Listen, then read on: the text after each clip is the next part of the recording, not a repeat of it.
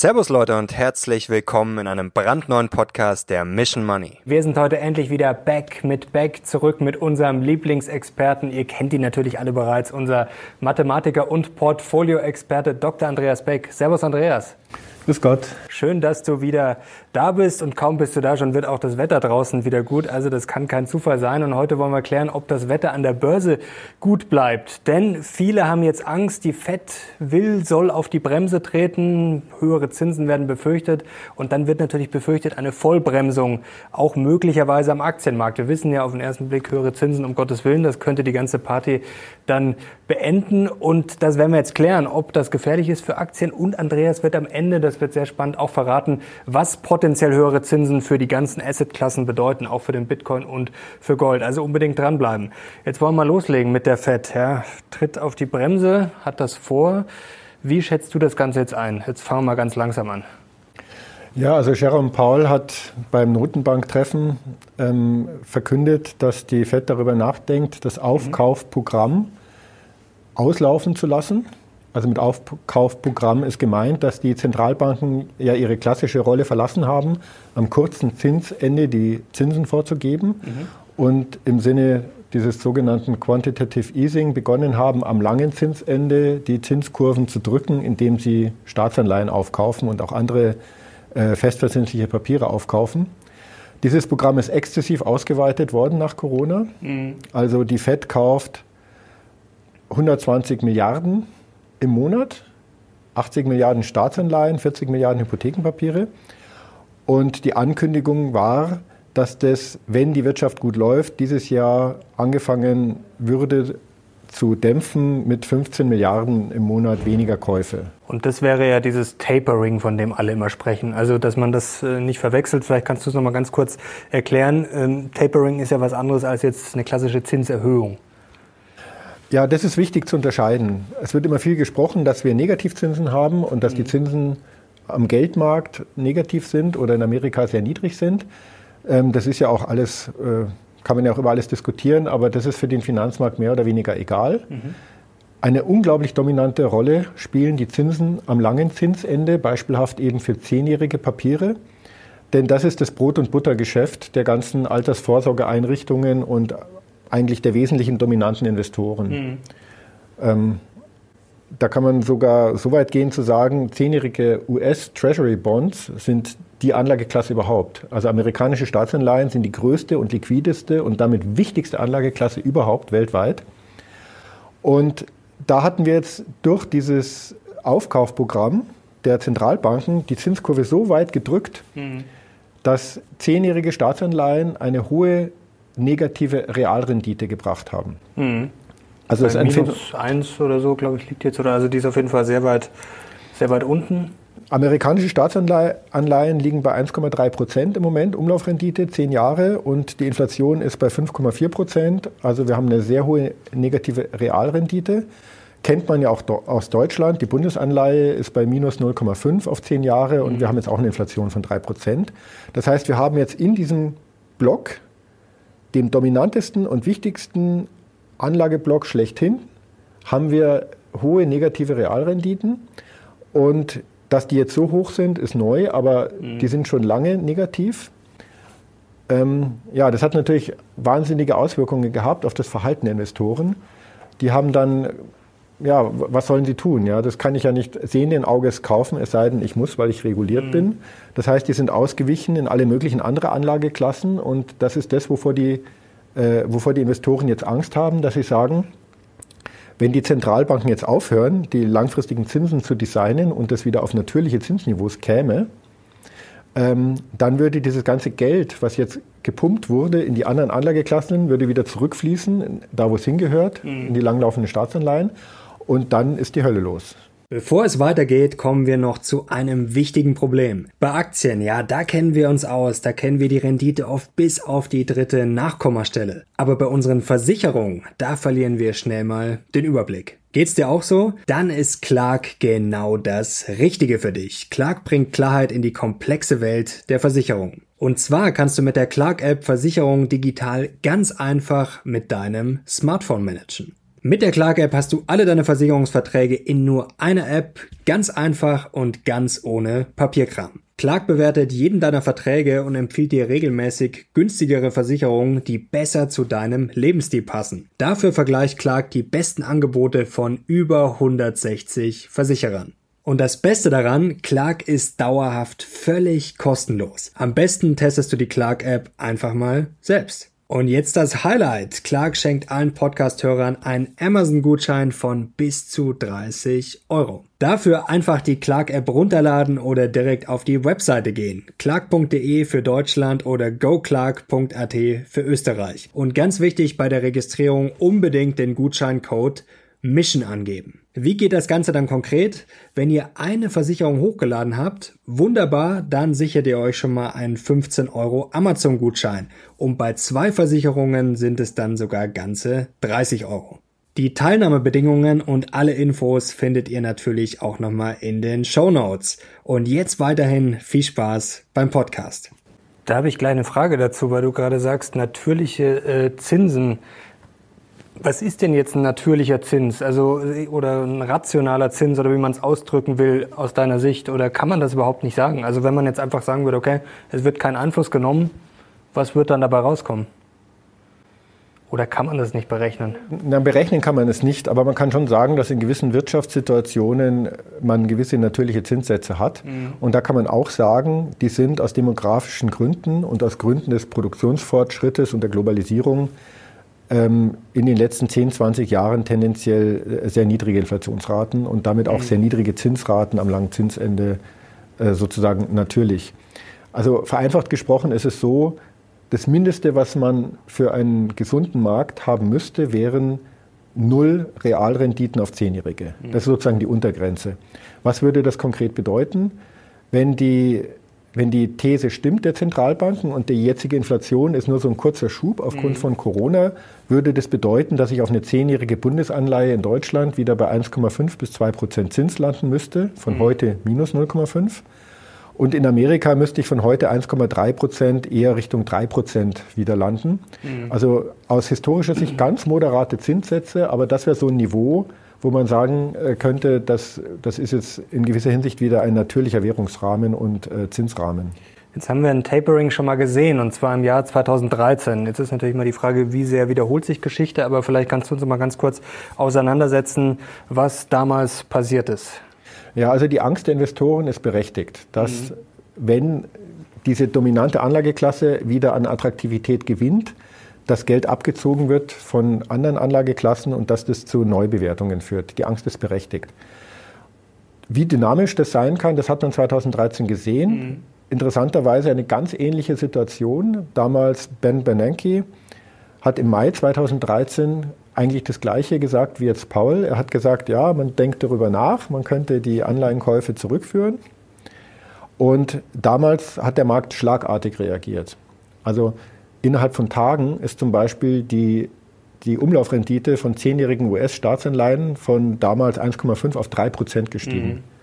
Das klingt jetzt nicht so viel, aber es ist ja ein Anstieg um 100 Prozent mhm. mit zweistelligen Verlusten in Anleihenportfolios, aber eben 3 Prozent auf einen Treasury Bond, okay. Das heißt, viele Investoren haben sich sofort überlegt, ja, muss ich jetzt noch in Schwellenländer gehen zum Beispiel und dort risikoreiche Anleihen kaufen?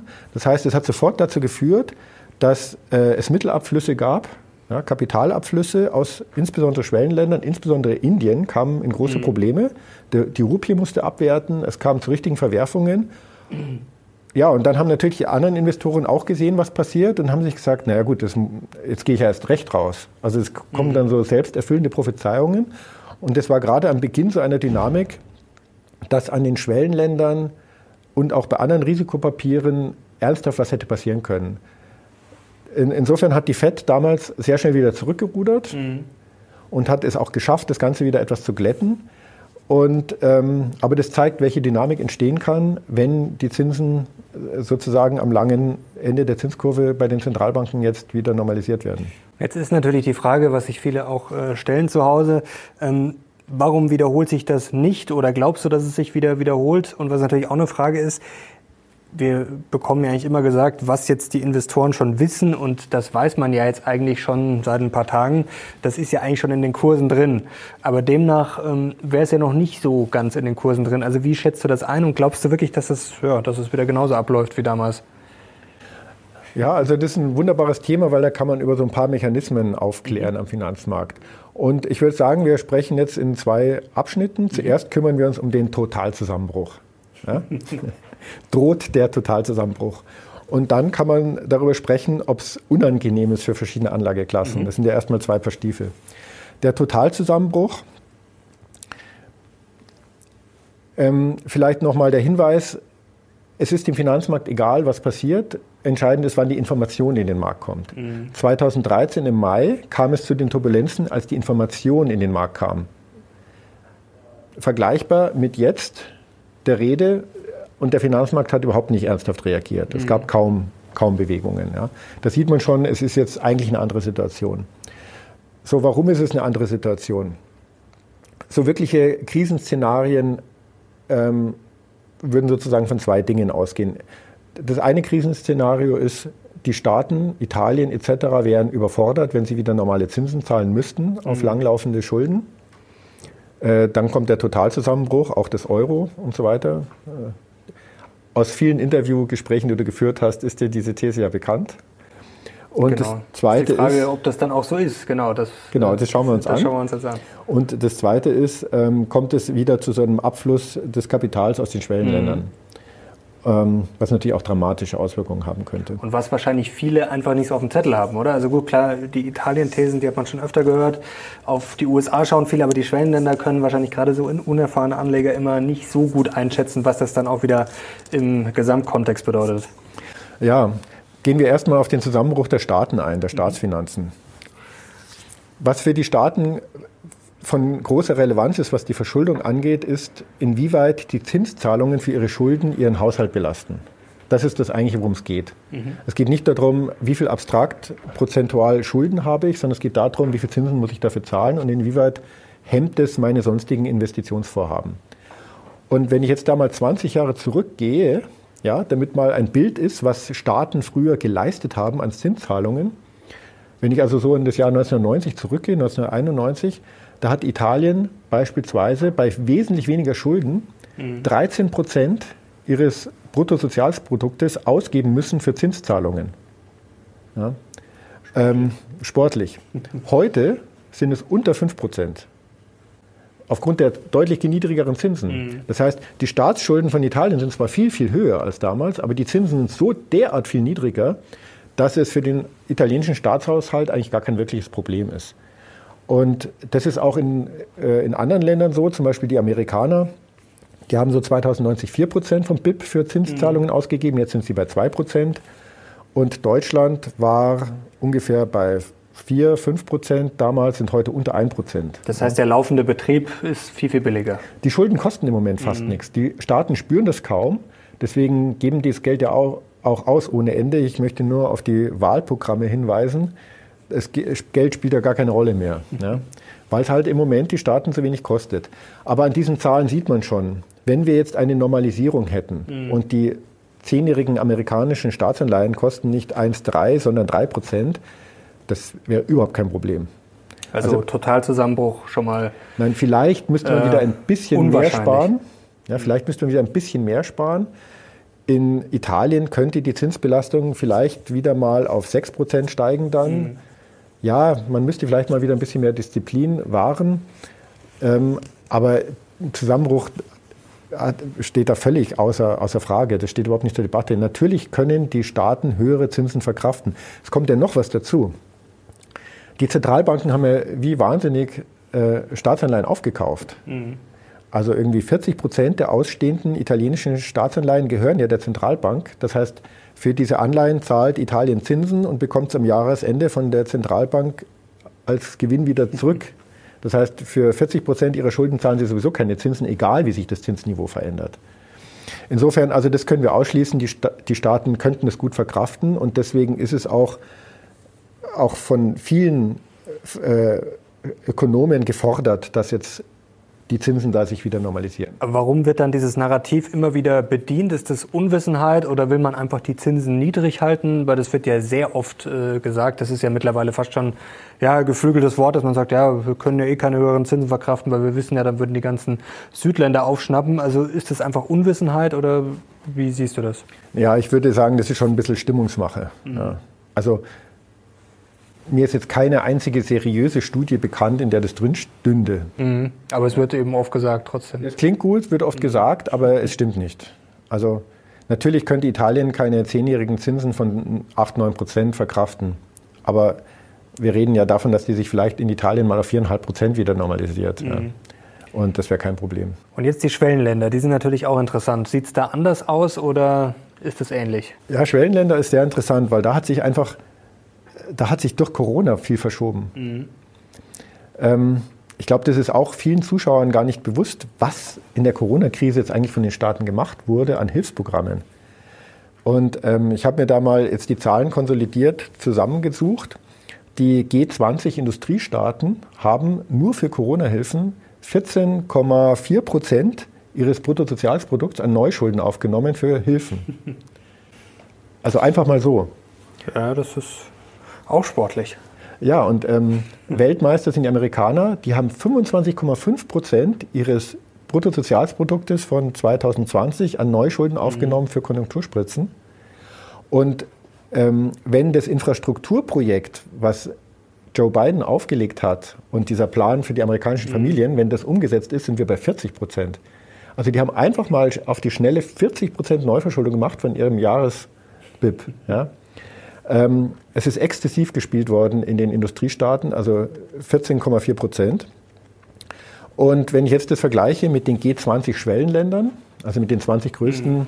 äh, Schwellenländern, dann waren die unglaublich moderat unterwegs. Die haben etwas über 4 Prozent ihres BIPs ausgegeben für Konjunkturhilfen, sodass man sagen kann, die sind jetzt, also die, die, die Differenz sozusagen der Staatshaushalte und der entsprechenden Risikobewertungen, die hat sich sehr stark angeglichen. Und man kann sagen, dass die Schwellenländer viel besser darauf vorbereitet sind, also nicht mhm. alle, aber die meisten, und die großen, vor allem Indien und so, die sind jetzt viel besser darauf vorbereitet, sodass ich glaube, nicht glaube, dass der Finanzmarkt, wenn jetzt die Zinsen steigen, nochmal in einer Art und Weise gegen die Schwellenländer anfangen würde zu wetten, wie das 2013 der Fall war. Okay, das ist ja schon mal eine gute Nachricht. Aber jetzt ist natürlich die Frage, was würde dann am Ende dabei rauskommen, wenn sich das Ganze jetzt, wie du sagst, normalisiert. Also Normalisierung ist ja grundsätzlich schon mal nichts Schlechtes. Das, äh, Im ersten Schritt die Frage ist natürlich, was die Folgen davon sind. Und das ist natürlich jetzt interessant. Die meisten wird natürlich interessieren zu Hause, was passiert dann mit meinen Aktien? Ist dann der Zeitpunkt gekommen, wo man sagt, okay, Boom vorbei, Rallye vielleicht abgeblasen, gerade weil der Markt ja zuletzt äh, wahnsinnig gut gelaufen ist. Äh, ja. Hatten wir neulich auch im Video äh, sieben Monate in Folge gestiegen und viele warten da auch schon drauf. Also ist das jetzt das Ende oder wie schätzt du das ein? Ja, ich erzähle vielleicht, was, äh, was ich im Portfolio konkret mache mhm. und warum ja, gerne. als erstes. Und dann können wir auf die Anlageklassen gehen, die dabei nicht betrachtet werden. Mhm. Aber ich habe einen Chart mitgebracht. Das ist das Portfolio, das wir schon öfter besprochen haben, hier auch während der Corona-Krise. Das ist also der Chartverlauf der letzten knapp zwei Jahre. Und da sieht man, das ist ein spekulationsfreies, breit gestreutes Portfolio und wir haben knapp 12 Prozent Rendite pro Jahr. Das ist ungesund. Das ist anormal. Mhm. Ja. Das ist schon dieser, ja, die Droge Ausweitung der Geldmenge, die man in den Märkten sieht. Also ein Crack-Up-Boom schon oder sind wir da schon drin? Also die Renditen, die man die letzten Jahre hatte, sind anormal. Mhm. Das ist ganz klar. Also wenn ich mir anschaue, was erwirtschaftet denn die Weltwirtschaft, was sind die Erträge der Unternehmen, was ist ein normal zu erwartender eine normal zu erwartende Rendite der Anleger dann auf Basis der Kapitalkosten der Unternehmen, dann lande ich halt wie immer bei 7, 8 Prozent. Mhm. Das ist so langfristig ein vernünftiger Wert. So werden die Unternehmen gesteuert und da müsste man auch sein. Wenn wir jetzt ähm, 12 Prozent hatten pro Jahr, ist es anormal. Und ich glaube, ankündigen zu dürfen, dass mit steigenden Zinsen gibt es solche Zeiten auch nicht mehr.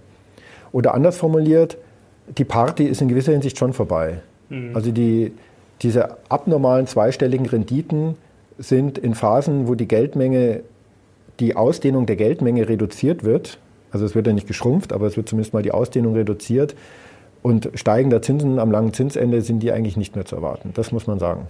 Aber jetzt ist ja die Frage, was kommt dabei raus? Also viele Experten sagen ja immer auch, zum Beispiel WNSR, es ist jetzt eigentlich dieses Mal vielleicht doch ein bisschen anders, beziehungsweise nicht zu vergleichen mit 2000, weil die Notenbanken eigentlich wissen, was passiert, wenn man da zu sehr auf die Bremse tritt und das nicht nochmal passiert. Aber passiert es dann unterm Strich doch so, wie es immer passiert, dass halt die Party irgendwann vorbei ist oder und es richtig kracht? Oder rechnest du jetzt einfach nur damit, dass wir eine Verlangsamung haben, was ja dann auch gesund wäre? Weil vielleicht erspart uns das dann auch den Mega-Crash, wenn wir halt jetzt vielleicht nicht mehr 12 Prozent sehen, sondern vielleicht nur noch mal, weiß ich nicht, pro Jahr 4 oder 5 Prozent. Also könnte das quasi ganz smooth und äh, glatt dann doch ausgehen. Es gibt überhaupt keinen Grund, den man heute sehen würde für einen richtigen Crash. Mhm. Okay. Ja? Denn die Unternehmen sind gesund und im, mhm. erwirtschaften im Schnitt schöne Renditen.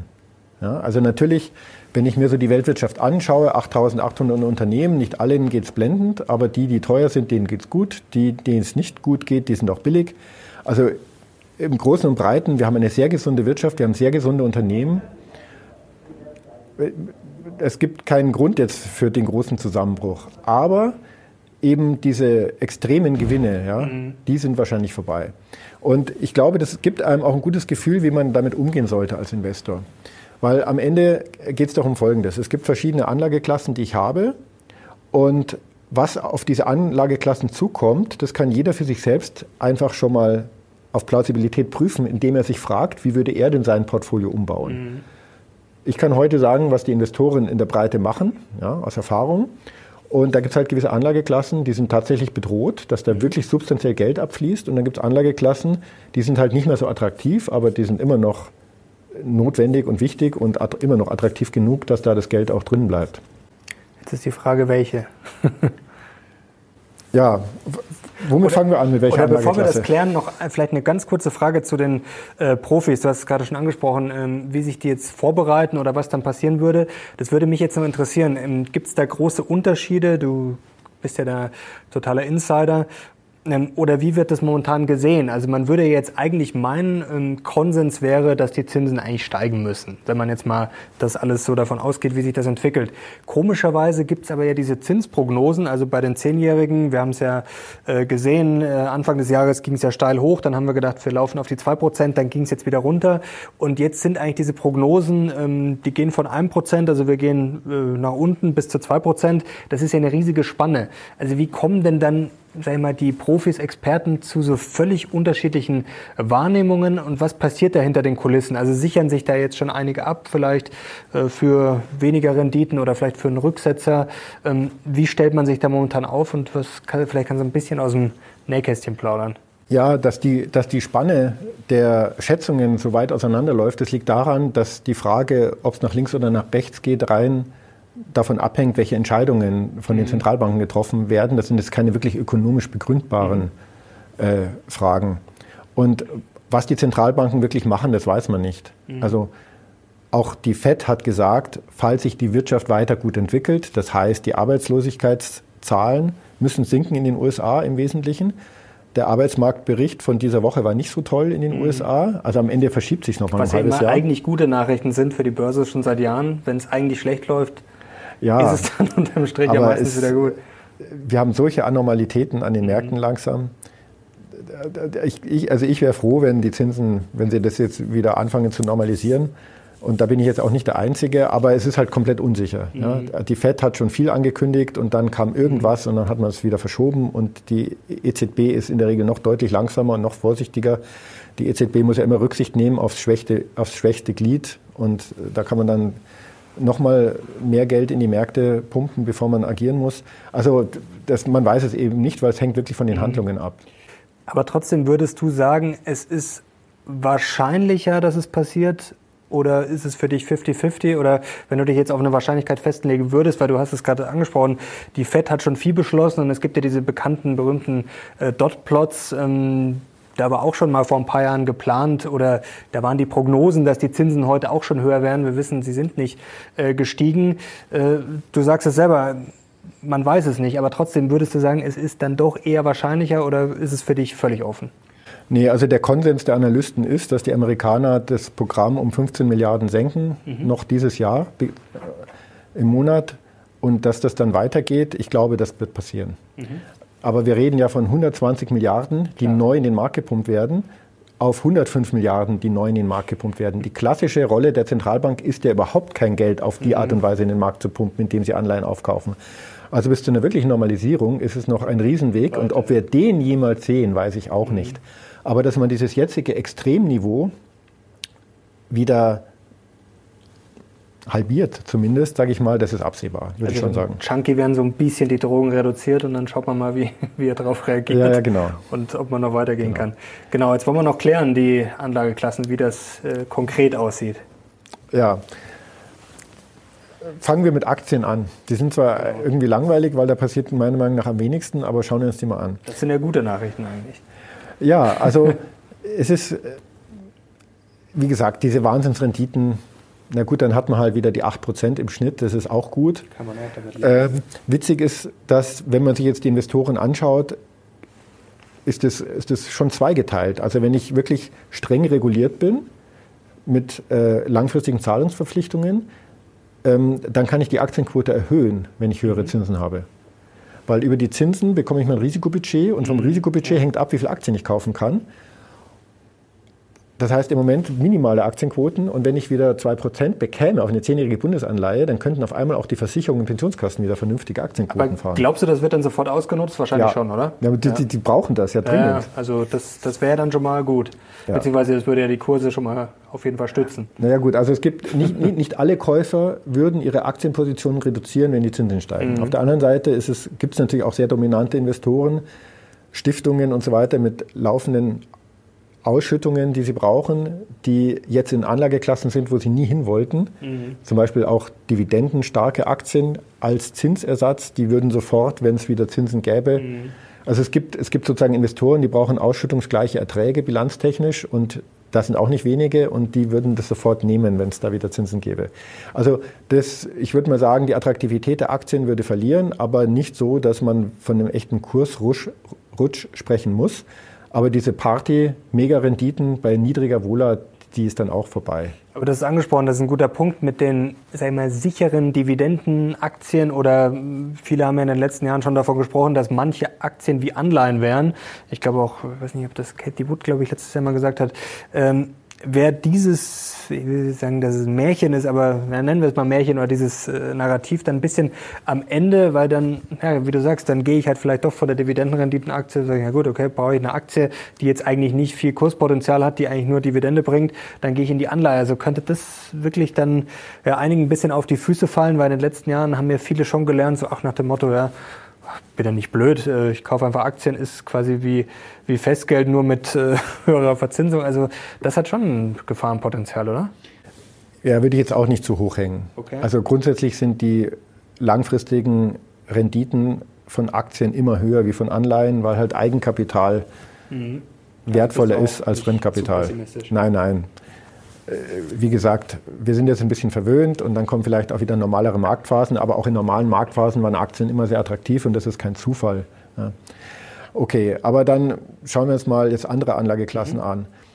Ja, also ich glaube, sehr dramatisch kann es werden für den Immobilienmarkt. Mhm. Haben wir auch das ein oder andere Mal ja. schon äh, gesprochen. Auch da kann ich an jeden Zuschauer selber appellieren. Die Preise, zu denen heute Wohnimmobilien gekauft werden, ähm, würde man diesen Preis auch bezahlen, wenn man auf eine zehnjährige Hypothek 3% zahlen muss. Mhm. Denn wenn die zehnjährigen Zinsen wieder bei 2% sind, dann würde so eine Hypothek 3% kosten. Würde man die zum jetzigen Preis kaufen, ja oder nein? Wenn nein, sollte man auch jetzt schon die Finger davon lassen, weil wahrscheinlich kommen diese Phasen. Mhm.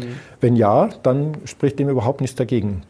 Aber sehr viele Bewertungen am Immobilienmarkt, die man heute sieht, gerade in Metropolen, gerade wie in München, die sind völlig jenseits einer Betrachtung, wenn ich mir die, äh, wenn ich mir die Netto-Mietrendite anschaue, zu solchen Hypothekenkosten, die man dann hätte. Und insofern wird da sich schon einiges bewegen wahrscheinlich. Glaubst du, dass das äh, deine These sogar also untermauern würdest das ja? Wir haben ja schon einige Immobilienvideos gemacht, können wir euch auch nochmal hier verlinken, könnt ihr oben reinklicken. Da bist du ja mittel- bis langfristig jetzt nicht unbedingt bullisch, sage ich jetzt mal. Muss man sich auch nochmal detailliert dann anschauen, die Videos. Kann man jetzt vielleicht nicht ganz so plump sagen, aber würdest du sagen, dass das vielleicht jetzt schneller gehen könnte, als äh, manche erwarten? Oder ist das voll im, in deinem Plan, sage ich jetzt mal? Naja, wir haben immer gesagt, dass sozusagen die demografischen Parameter, die werden sie ab 2025 mhm, genau. Gegenwind produzieren bei den Immobilien. Nee, auf so ein wirkliches Timing, da würde ich mich jetzt nicht, nicht einlassen. Aber der Immobilienmarkt ist ja auch relativ wenig flexibel. Erstmal sinkt in der Regel der Handel. Mhm. Also die Objekte bleiben dann lange im Netz. Aber auf jeden Fall ist es ungünstig für diese Klasse, mhm. darauf können wir uns einigen. Mhm. Ähm, Was haben wir noch?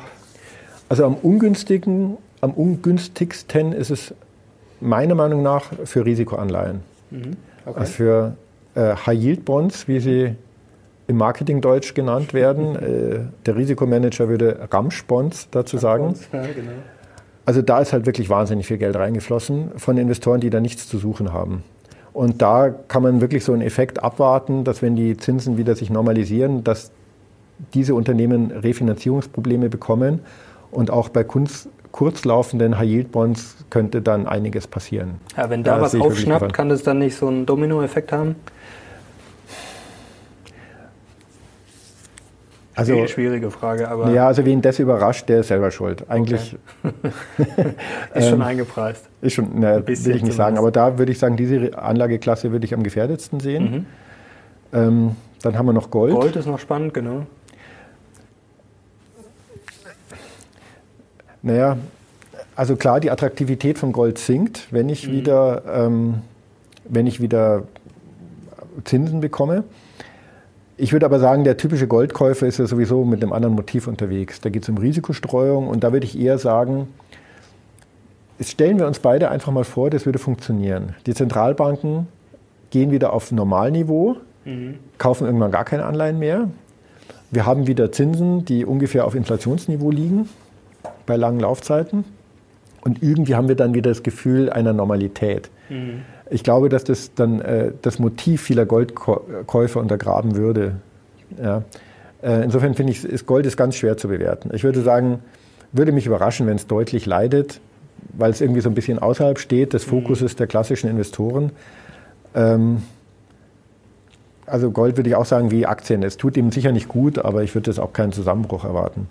Gut, Gold verhält sich ja oft irgendwie auch überraschend jetzt in letzter Zeit. Also man hätte ja gemeint, das müsste eigentlich massiv steigen, wenn jetzt so viel Geld gedruckt wird. Aber Gold hat jetzt zuletzt auch nicht wirklich, ja, eigentlich, ja. eigentlich schlecht performt. Also war jetzt nicht äh, großartig und der große Durchbruch äh, wird der auch noch erwartet. Aber ja, auf jeden Fall spannend, was dann passiert. Was haben wir noch? Bitcoin zum Beispiel. Das ist wahrscheinlich noch schwieriger einzuschätzen, oder? Ja, Bitcoin hat ja sowieso so eine Volatilität, dass außer der Volatilität nichts zählt. Also das kann ja nach oben, nach unten springen in relativ kurzen Zeiten. Ähm, da würde ich auch eher sagen, vielleicht ist es für diese Community eine Gefahr, wenn sich die Finanzmärkte normalisieren und die Menschen merken, dass es ein Märchen war, dass die Staaten alle insolvent werden, wenn mhm. die Zinsen sich wieder ein bisschen normalisieren. Ja. Ähm, aber da wäre ich auch ganz neutral. Also ich würde auch sagen, es tut den Kryptowährungen wahrscheinlich nicht gut, aber hat wahrscheinlich auch nicht den ganz dominanten Einfluss. Wir schauen uns vielleicht nochmal an, was ich im Portfolio gemacht habe. Mhm. Gerne. Ähm, also die Aktien sind die Aktien sind die Aktien. Ja, ich spreche jetzt nur über die Investitionsreserve. Wir halten ja 20 Prozent sichere Anleihen äh, mit dem Ziel, in Krisen äh, Aktien kaufen zu können, wie wir das auch in Corona gemacht haben. Mhm. Und an der Struktur unseres, unserer, unserer Investitionsreserve sieht man vielleicht, wie sich die Welt gewandelt hat. Also man sieht hier in der Grafik, angefangen haben wir so, wie man es erwarten würde. Ähm, 80 Prozent der Investitionsreserve in zehnjährigen sicheren Euro-Staatsanleihen, mhm. insbesondere Bundesrepublik Deutschland, und 20 Prozent amerikanische Staatsanleihen. Das ist wirklich plain vanilla, so würde man das auch machen. So, dann kam Corona. Okay, dann sieht man, dass wir angefangen haben, äh, deutlich umzubauen. Zuerst äh, haben wir sehr stark inflationsindexierte Euro-Anleihen aufgestockt und dann haben wir den Schweizer Franken-Anleihen aufgestockt. Genau, da hatten wir auch Videos dazu gemacht. Und jetzt am Schluss haben wir sogar noch Gold und Liquidität. Also wir sind jetzt nur noch homöopathische 10% in klassischen Festverzinslichen.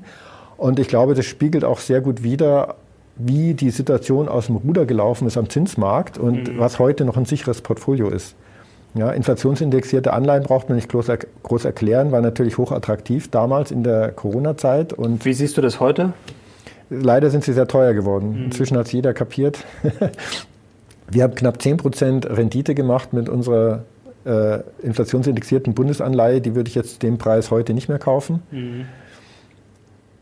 Was, ich, äh, was ich nach wie vor wahnsinnig attraktiv finde, ist der Schweizer Franken, mhm. weil die Normalisierung heißt auch, dass die Zentralbanken in ihrer Politik wieder stärker auseinanderlaufen werden und heißt auch, dass die EZB und auch die FED ja von ihrer ganzen Ausrichtung schon akzeptiert, höhere Inflationen in Kauf zu nehmen. Mhm. Also halt nicht unter 2%, sondern im Schnitt 2%, was heißt, wir erlauben uns auch mal 3% eine mhm. Zeit lang. Genau, so das wird ja jetzt quasi auch ein bisschen schön gerechnet. Ja, ja.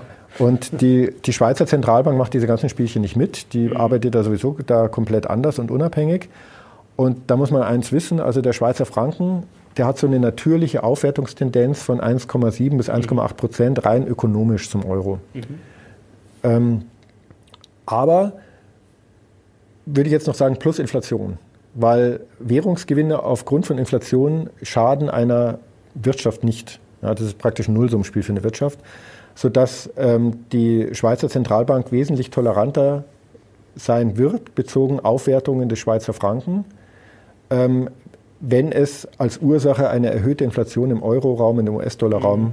gibt, denn die Schweizer werden das nicht zulassen für den Schweizer Franken eine höhere Inflation. Insofern halte ich den Schweizer Franken im Moment eigentlich für die Anlageklasse schlechthin. Daneben haben wir jetzt auch etwas Gold mit aufgenommen und so. Aber insgesamt ist die Botschaft dieser Grafik vor allem raus aus festverzinslichen, langlaufenden Staatsanleihen. das könnt ihr euch schon mal notieren. Äh, Sendung in der Schweiz hatten wir mal geplant. Da, ich glaube, damals habe ich aufgerufen, ich weiß nicht, waren es 20.000 Likes oder was. Das haben wir nicht ganz geschafft. Also ja, wir können es ja nochmal probieren. Also wenn wir sensationell viele Likes bekommen und wenn ihr das weiterhin sehen wollt, dann müssen wir das irgendwann wahrscheinlich noch machen. Wäre auch ganz lustig. Also, Andreas, danke dir. Das war wieder sehr spannend heute. Vielleicht ganz kurzes Fazit nochmal von dir. Ähm, wie du es gerade schon gesagt hast, also Party ist vorbei, aber noch lange kein Weltuntergang. Ja, ich fand es wichtig, dass wir über diese Zinsen sprechen, weil die Zinsen werden sich normalisieren, wenn nicht im letzten Quartal diesen Jahres, dann im ersten Halbjahr nächsten Jahres mit sehr hoher Wahrscheinlichkeit. Und es gibt sehr, sehr viele wahnsinnig spektakuläre Thesen, was das bedeutet. Unsere Sendung war jetzt etwas trocken, fand ich, weil so spektakulär wird es wahrscheinlich nicht ausfallen. Ähm, aber es lohnt sich auf jeden Fall, sich darauf vorzubereiten, weil die Welt wird wieder kommen. Aber das Trockene ist ja manchmal das Wichtigste, das Rationale. Genau deswegen mögen dich die Leute ja, weil du das immer wirklich sehr ja, trocken, aber positiv trocken einordnest. Und ich glaube, die Leute da jetzt auch ein bisschen beruhigt sind. Und ja, Normalisierung ist ja dann vielleicht auch nicht das Schlechteste. Andreas, herzlichen Dank dir. Gerne. Und danke euch fürs Zuschauen. Ich hoffe, euch hat es Spaß gemacht. Und wenn ihr bald wieder Andreas sehen wollt bei der Mission Money, dann lasst uns gerne einen Daumen nach oben da. Vielleicht kann ich es noch kurz sagen, wir haben vor kurzem, äh, nicht vor kurzem, vor dem Video noch rumgesponnen, ob wir noch eine Sendung zur Wahl irgendwas machen wollen. Ja, wenn, wir wissen noch nicht genau, was man da machen könnte, aber Ideen haben wir bestimmt genug. Also wenn ihr das sehen wollt, dann schreibt es doch auch gerne in die Kommentare. Danke dir, danke euch fürs Zuschauen. Bis zum nächsten Mal. Macht's gut. Ciao.